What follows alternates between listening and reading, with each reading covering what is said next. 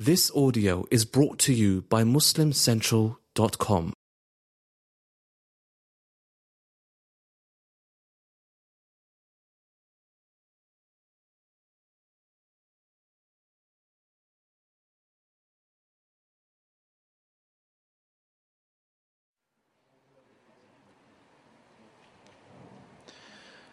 Alhamdulillah. والصلاة والسلام على رسول الله وعلى آله وصحبه ومن والاه My brothers and sisters in Islam, Assalamu alaikum wa rahmatullahi wa barakatuh. So our last class, we actually began by speaking about sincerity. And the story we used to talk about sincerity is the beginning of the creation of human beings and the fight between the king of the devils, Iblis, and Adam alayhi salam, our father. And the debate or the conversation that happened between Iblis alayhi la'natullah and Allah Jalla Jalaluhu. Let me point out, and so just in case, Iblis is not a human being. Iblis is not an angel. Iblis is one of the jinns. And Allah tells us in the Quran that He created the angels out of light and the jinns out of the flame of fire, marij min nar, and the humans out of a type of clay in the earth. You can call it soil if you like. Sometimes it's referred to as soil or clay mixed. But we are created from the earth itself. And the angels are from Nur, and the jinns are from Marijim Minnar, the flame or the sparks that separate themselves from a flame of fire, if you've ever seen it before. So the jinns are a life form which Allah created, and Iblis is nothing with power like God. You know how you watch in the movies sometimes when they want to represent Satan, they make the devil look like he's got godly powers, and that God and him are in a, at a war, and billah, they, they show God as losing sometimes and Iblis as winning, as though, and they say that Iblis is the owner of the fire. He's the one who punishes people in the fire. He's the, this is no more than fallacy and false and imagination. It's further from the truth than you can ever imagine. It's made up imagination by people who wrote imaginary children's book in the beginning. Iblis is a creation of Allah. Iblis is a jinn. Iblis is the king of the devils. That's the only difference. Iblis used to worship God. Iblis is meant to be one of the servants of God, like us. He has no particular power except the power which God gives him, like any other human being or angel. The jinns are another life form which worship Allah or, or choose not to worship. They have been created for a similar reason that the human beings have been created. Because Allah says in the Quran, وَمَا خَلَقْتُ الْجِنَّ وَالْإِنسَ إِلَّا لِيَعْبُدُونَ ما أريد منهم من رزق وما أريد أن يطعمون I have not, Allah says, I have not created the jinns and the human beings to serve any other purpose on earth, us. What, what, what are we here for? Not, we haven't been created to serve anything else except the obedience of God the worship of Allah subhanahu wa ta'ala. Allah then says, I don't want them to provide me with any type of nourishment or provision. So, so that people can eliminate that doubt from their head. This is not what Allah is after. So the jinns are created the same service that the humans have to give. And they also receive the messengers to them as they've received them to us, as we receive them. Muhammad came to the humans and the jinns. Iblis, as we said last week, he refused and rejected to obey one command of Allah. That particular command is the command that tested that one problem that existed in the heart of Iblis. And Allah does things for a with a plan. We cannot even begin to comprehend the complexity of Allah's plans and how they fit how they fit with man's choices, how perfectly they fit. in a way, in a way where Allah does not interfere with our choices and at the same time fulfills His will. Allah is all knower of everything, all able to do anything He wants. Therefore, we do not question the qadr, the will of Allah subhanahu wa ta'ala and His knowledge because we are unable to know the answers and comprehend them. We barely have information about our own personal self. So Iblis disobeyed Allah by saying, I don't want to prostrate to Adam alayhi salam. And the reason that made him disobey Allah is the problem, not the act itself. The act itself is a sin. But the bigger problem was the reason why he did that sin. Which gives us a lesson here. Some people, some Muslims may do a minor sin, something that's really nothing major, that has a terrible punishment uh, promised in the Quran or the Sunnah. But, on certain occasions, a minor sin, a small thing, can turn into a major sin depending on the reason why you did it, the intention.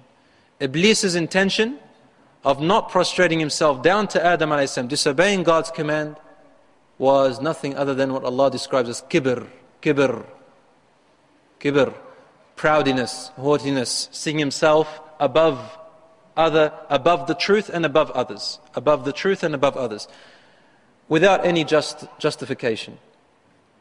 And kibr, we said last class, is the opposite of sincerity. Sincerity is the opposite of kibr. And one of the instigators of kibr is jealousy. Jealousy. Let me now recap the meaning of kibr and the meaning of jealousy. Kibr, proudness, haughtiness. They asked the Messenger of Allah sallallahu when he said, "No one will enter paradise with a grain's worth of kibr in their heart. And they said, Ya Rasulullah, what is kibr? And he replied, هو بطر الحق وغمط الناس. It is the refusal or the rejection of the truth. The truth of Allah subhanahu wa ta'ala, what He has revealed to us. And غمط الناس, degrading others to put yourself on top unjustifiably. Degrading others reputation, whatever they are, in order for you to stand out on top and to see yourself better as though you have more rights than others, as that you are better than others. Because Allah subhanahu wa ta'ala says in the Quran, فَلَا تُزَكُّوا أَنفُسَكُمْ هُوَ أَعْلَمُ بِمَنِ اتَّقَى For example, Allah says, never attempt to praise yourselves in that you are pious to God in righteousness. It is He, Allah, who truly knows who is pious and who is not. So even in that, we're not allowed to, this is part of kibr, to look at another person and say, My prayer is accepted more than your prayer.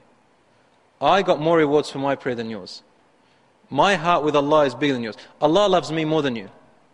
I deserve more paradise and more rewards than you. A Muslim doesn't say that and he's never said that. No alim has ever said that, no companions of Prophet ﷺ ever said that. This is not the teachings of our messenger or our prophets, peace be upon them all.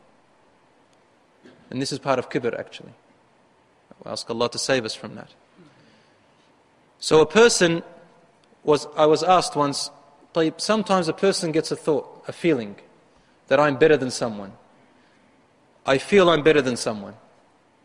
Is that what it means that an atom's worth of kibr in my heart, I will not enter paradise because of that? No, that's not the answer. This is explained in one of the hadiths where the companions of the Prophet ﷺ said to Rasulullah ﷺ the same thing. They asked him, Ya Rasulullah, there are things that occur in our mind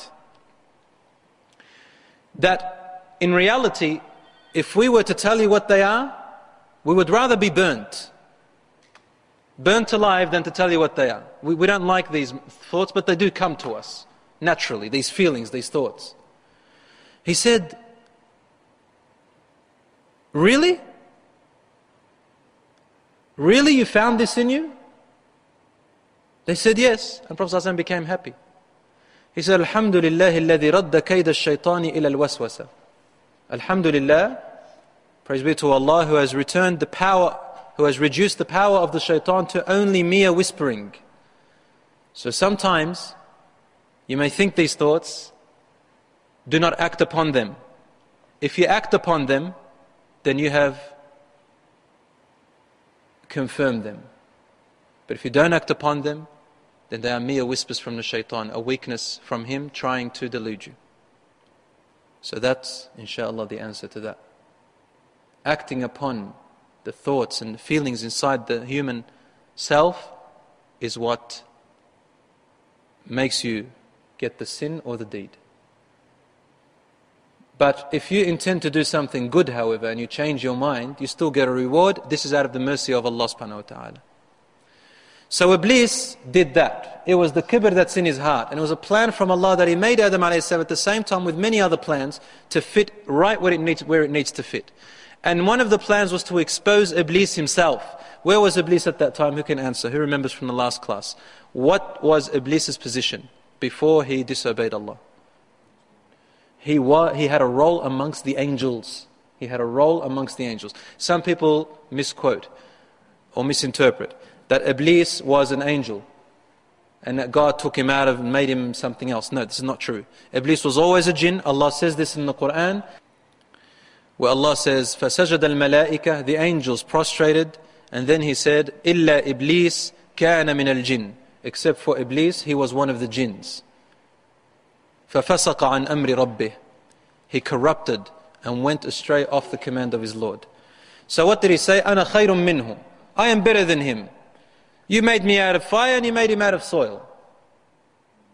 And we mentioned some examples last week about some of the Sahabas and the predecessors of how they dealt with this, with this feeling, with, with this feeling of, of, of proudness and haughtiness and how they advised one another.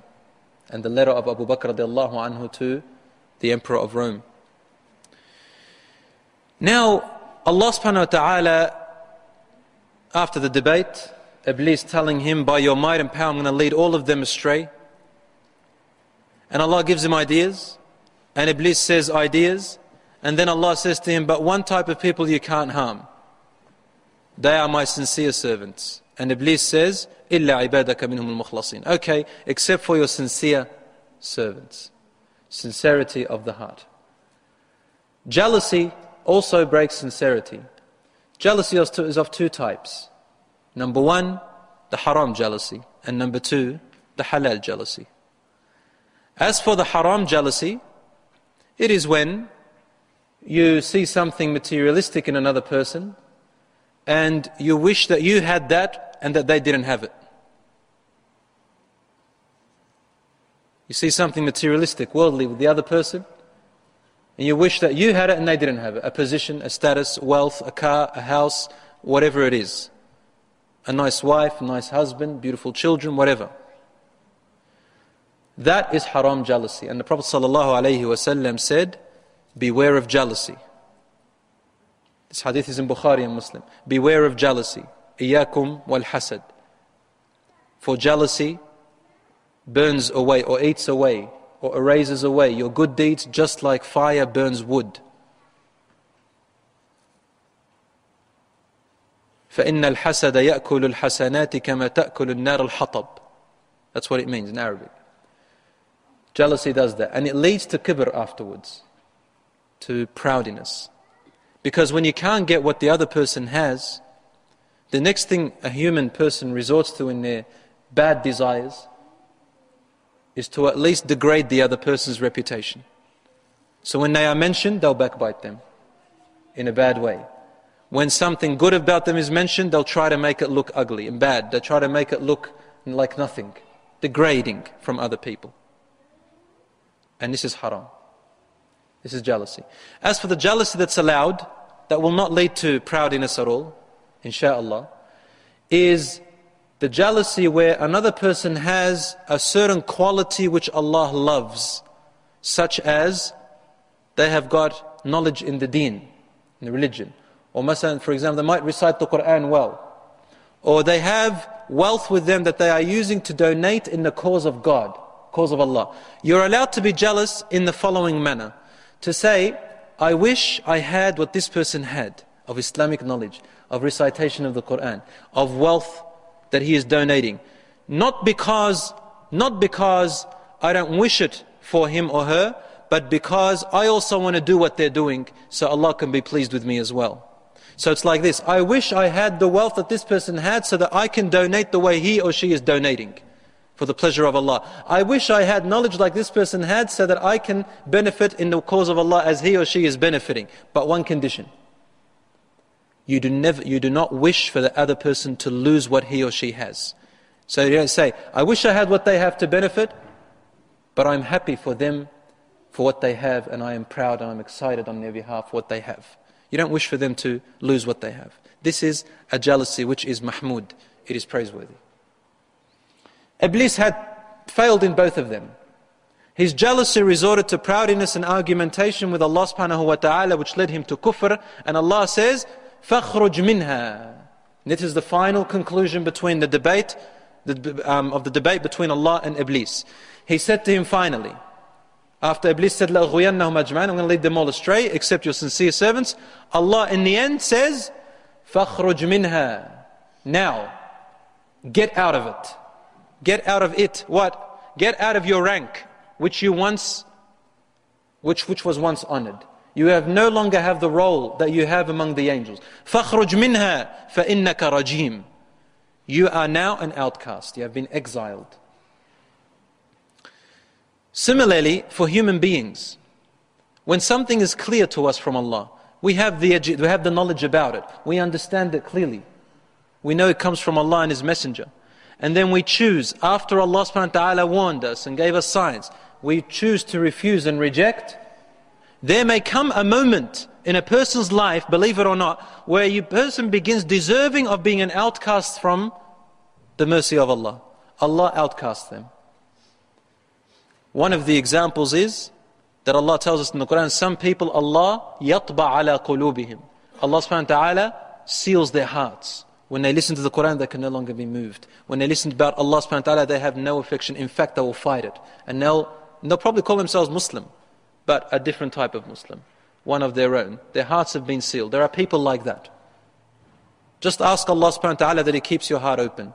What does that mean, keep my heart open? It means, oh Allah, Oh Allah, keep giving me signs that keep me the way I am on the righteous path. And oh Allah, keep giving me more. I ask you for I am on your side. Assist me, O Allah. Turning to Allah in itself is conviction of Allah subhanahu wa ta'ala's lordship. He says, فَخْرُجْ مِنْهَا فَإِنَّكَ رَجِيمٌ The majority of the scholars tell us that Iblis was never in paradise to get out of it. They thought that he was in it and then he got out of it. Iblis will never enter it, they say. However, he did whisper to Adam alayhi salam and Hawa, our mother and our father. How he whispered is known to Allah subhanahu wa ta'ala, but he managed to get to them. So the whispering is the only ability of the shaitan. Nobody is able to give an excuse that the shaitan made me do this or made me do that. We can't say that. Listen to what Allah replies in relation to that in the hereafter. Allah tells us in the Quran, in several verses, different ways, that when a person is found guilty on the day of judgment, they resort to blaming others. And among the first they blame is their qareen, the shaitan that is with them, the, the devils. Say, he is the one that whispered, he is the one that made me do it. And the shaitan will reply the following words. You say, Oh my Lord, I did not lead him astray.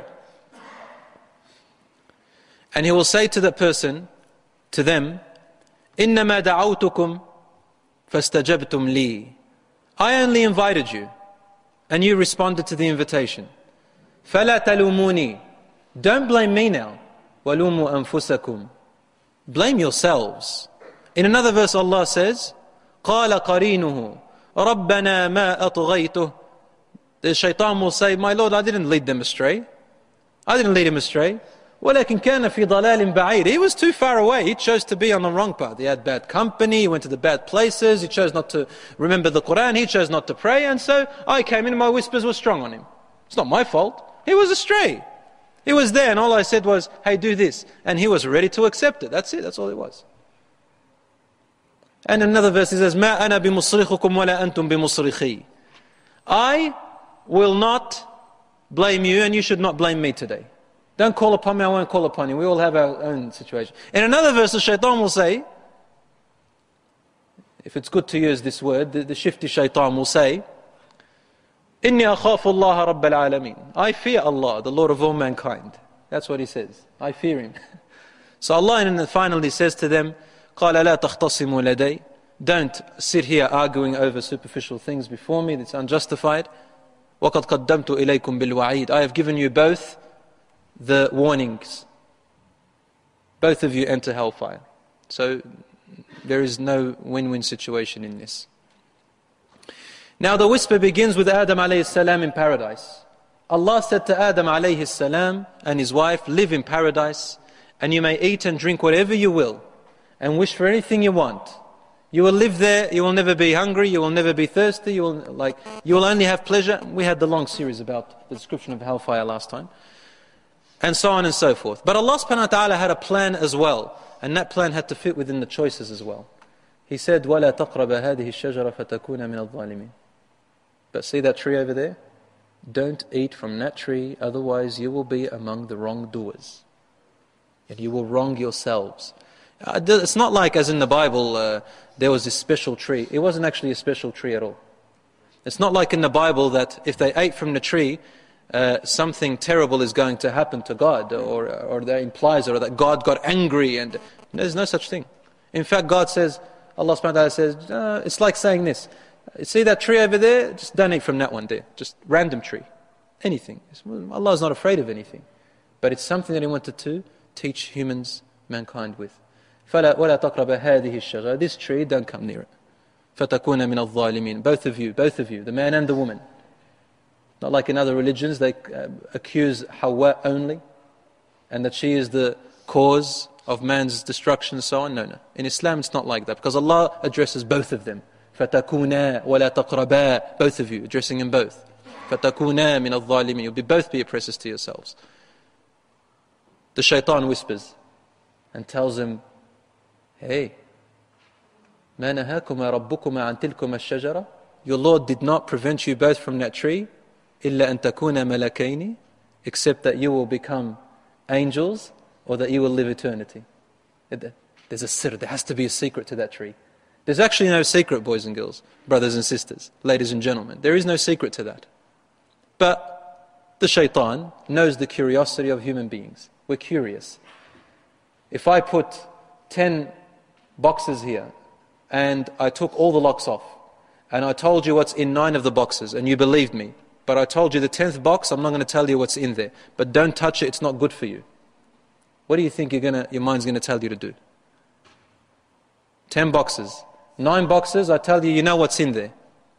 I tell you, the tenth box, not how to touch. You can touch any of them, but not the tenth box. It's not good for you. What's going to happen?